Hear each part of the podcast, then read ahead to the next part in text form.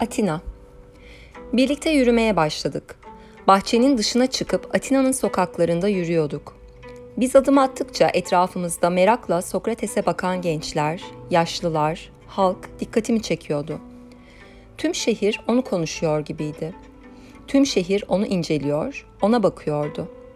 Platon bile onun gölgesinde kalmış gibiydi. Ah Aristofanes dedim içimden gülerek ve biraz da kızgınlıkla.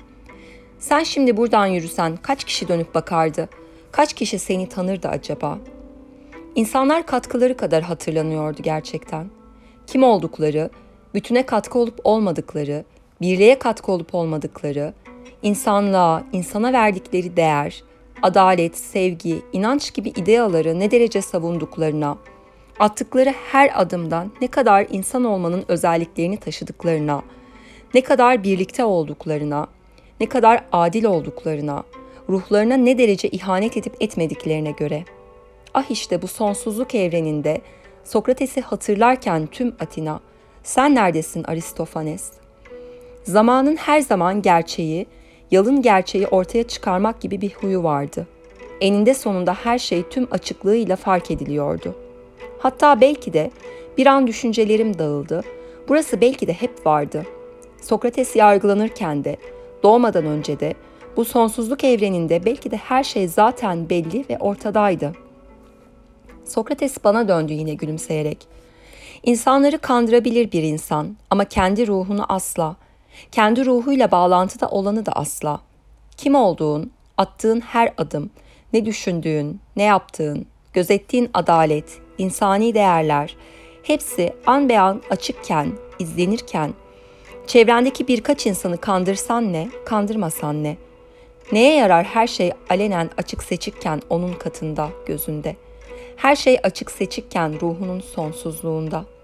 Her şey ayan beyan ortadayken kainatta, kainatın kaydediciliğinde. Bir kez daha içimden Aristofanes dedim.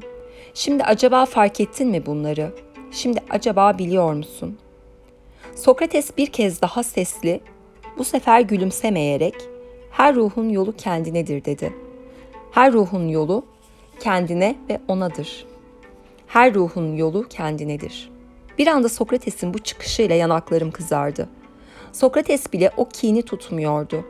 Sokrates bile o kini sırtlanmamıştı. Onun ruhu bile o yükü almamış, taşımıyordu. Her ruhun yolu kendine. Her ruhun yolu ona. Onunla ruh arasındaki yolda. Başka bir ruhun ruh yolunda ilerlerken karşısına çıkanların sorumluluğu, yükü sadece kendine ait dair. Tüm kırgın olduğum kişileri düşünüyorum. Canımı acıtmış, kalbimi kırmış olanları. Sonra kalbimdeki ağırlığı fark ediyorum bir anda. Hepsinin kalbimde yarattığı ağırlığı, hepsinin kalbimde oluşturduğu nefessizlik hissini. Ne işime yarıyor düş- düşünüyorum. Göz ucuyla Sokrates'e baktım. Ne kadar hafif olduğuna, kalbinin ne kadar da hafif olduğuna, başkalarının sorumluluklarını, yapamadıklarını, ellerinden gelmeyen şeyleri kalbine doldurmadığına, kalbini nasıl da kendine ait tuttuğuna, ferah tuttuğuna, tüm o yükleri sahiplerinde bıraktığına, almadığına, taşımadığına, onlar yerine veya onlarla birlikte o yükü taşımadığına, taşınması gereken sorumluluğu sadece sahibine bıraktığına, bense ruhumla nasıl da ortak olmuşum başkalarının ruhlarının sorumluluklarına, nasıl da taşımışım onlarla birlikte her yere kalbimde o yükü, acıyı, ağırlığı, oysa her ruhun yolu kendine. Ama bir şey tam sinmedi içime diyorum tüm cesaretimi toplayarak Sokrates'e. Bir yandan yürümeye devam ediyoruz. Agora'ya doğru ilerlerken tüm cesaretimi toplayıp Sokrates'e soruyorum. Peki insanlara, topluma kötülük yapmış olanlara hiç mi öfke duymayacağız? O zaman adalet nerede? Sokrates bir an durdu. Yanıma yaklaştı ve bana bir baba gibi sarıldı. Ne kadar sürdü o an, ne kadar devam etti. Ben ne kadar ağladım hıçkıra hıçkıra. Ben ne kadar kaldım orada o halde bilmiyorum. Yine zaman kavramının silindiği anlardan biriydi. Bazen bazı anlar sonsuza dek devam ediyormuş gibi gelmiyor mu size de? Zamanın göreliliğinin yansıması sanırım işte bu oluyor biz faniler için. Hıçkırıklarım biraz olsun sakinledi. Sanki içimdeki tüm tortu, tüm birikmiş olan, tüm acı, tüm korku hepsi akıp gitmişti burada. Sokrates'e yeniden baktım. Aklım, zihnim hala ona sorduğum sorudaydı. Sanki cevap tüm hayatımın kalanını etkileyecek, belirleyecek. Sanki tüm hayatım boyunca aradığım cevabı duyacağım. Ben sakinleşince Sokrates beni bırakıp birkaç adım geri çekildi ve bana gülümseyerek bakmaya devam ederek konuşmaya başladı. O an fark ettim ki etrafımız birçok insanla dolmuş. Herkes bizi dinliyor pür dikkat. Her ruhun yolunu kendine derken kastedilen, o ruhun zaten sorumluluğu sonuna dek taşıdığıdır.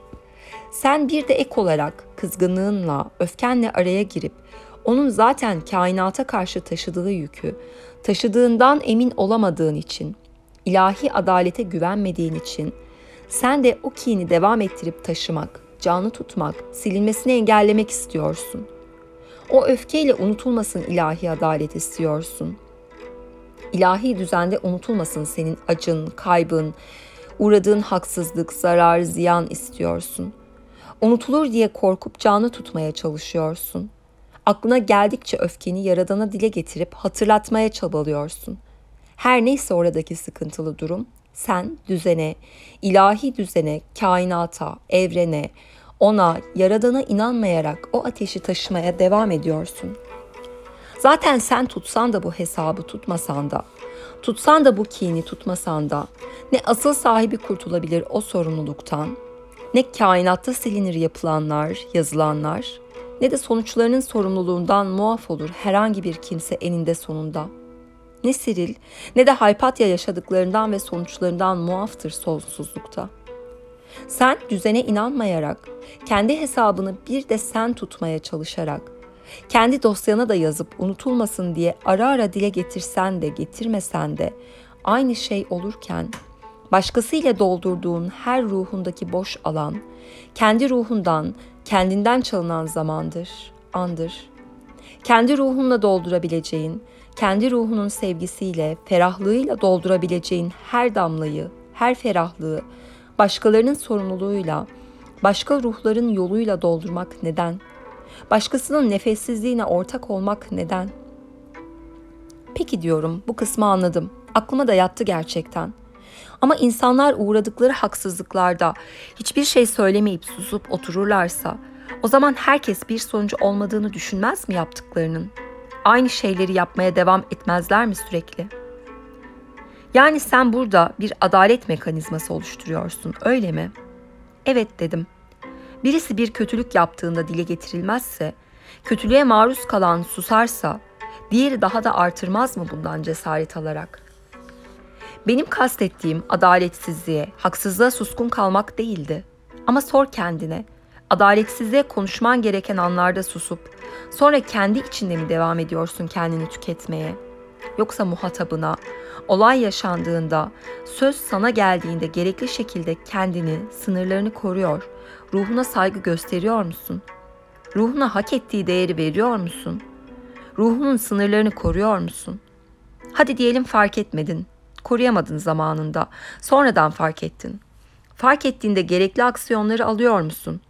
Bir daha tekrarlanmasın diye. Bir daha aynı, eş, benzer haksızlıklara karşı ruhunu korumak için. Sen kendi ruhuna karşı görevini yapıyor musun yeterince? Sen içindekini, içindeki seni koruyor musun yeterince? Ben sana başkasının yükünü taşıma diyorum. Kendi ruhunu koruma değil. Kendi ruhunu koruyan bir kişi Yeri geldiğinde, gerektiğinde zaten içinde o öfkeyle devam etmez yoluna. Yapılabilecek olanı, kendine düşeni, kendi yapabileceği kadarını yapmış olmanın ferahlığıyla ve gerisinin ilahi düzende hallolacağının bilgisiyle devam eder yoluna. Fark etmeden maruz kaldığı şeyin de bir daha tekrarlanmaması için gerekli önlemleri alır, derslerini alır, öğrenir ve ruhu genişler bu bilgiyle. Ruhuna o bilgiyi öğretene teşekkür eder ve yoluna devam eder. Her ruhun yolu kendinedir derken kastettiğim budur işte dedi Sokrates. Şaşırmıştım oldukça. Haklılık payı vardı. Hayatım boyunca ne zaman haksızlığa uğradığımı düşünsem bana ne öğrettiğine bakmadan sorumluluğu almak yerine hayatımın öfkede kısılı kalmayı seçmiştim çoğu zaman. Öfkede kısılı, ruhumun ilerlemesine izin vermeden, ruhumun alanını başkasının öfkesine tahsil etmiş. Hepsinin altında aslında evrendeki o düzene, o mükemmel düzene, ona güvensizlik mi vardı Sokrates'in dediği gibi? O sanki olan biteni görmüyor. O sanki beni korumaz benzeri korkularla. Bak beni unutma, beni unutma, benim öfkemi unutma, benim mağduriyetimi unutma mı demiştim. Birden şunu düşündüm. Bu benim için, tek bir kişi için böyleydi. Tanıdığım birçok insan da benim gibiydi. Hepimiz aynı şeyi mi yaşıyorduk? Aynı güvensizliği, aynı korkuları, aynı yalnız mıyız acaba hissini? Hepimiz acaba bu ilahi düzendeki adalete inanmayıp kendi adaletini kendi dosyalarında tutmaya çalışan ruhlar mıydık? Benimkini unutma, arada kaynamasın diye öfkeye sarılıp öfkeyi harlı tutmaya mı çalışıyorduk? Ah eğer böyleyse ne yazıktı. Ne kadar haksızlık etmişim ruhuma diye düşündüm o an.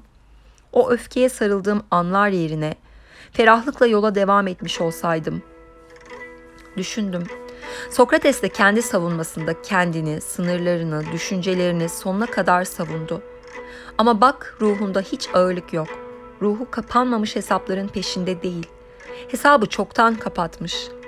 Her ruhun yolu kendine, her ruhun yolu ona. O bir an karar verdim oracıkta. Bir anda değişti ruhum. Değişim zaten bir an değil midir? Öncesi değişime hazırlık. Ama işte değişim, dönüşüm bir anda olmaz mı zaten? Bundan sonra dedim sessizce. Herkes beni dinliyordu pür dikkat. Bundan sonra hiç kimse için ruhuma haksızlık etmeyeceğim.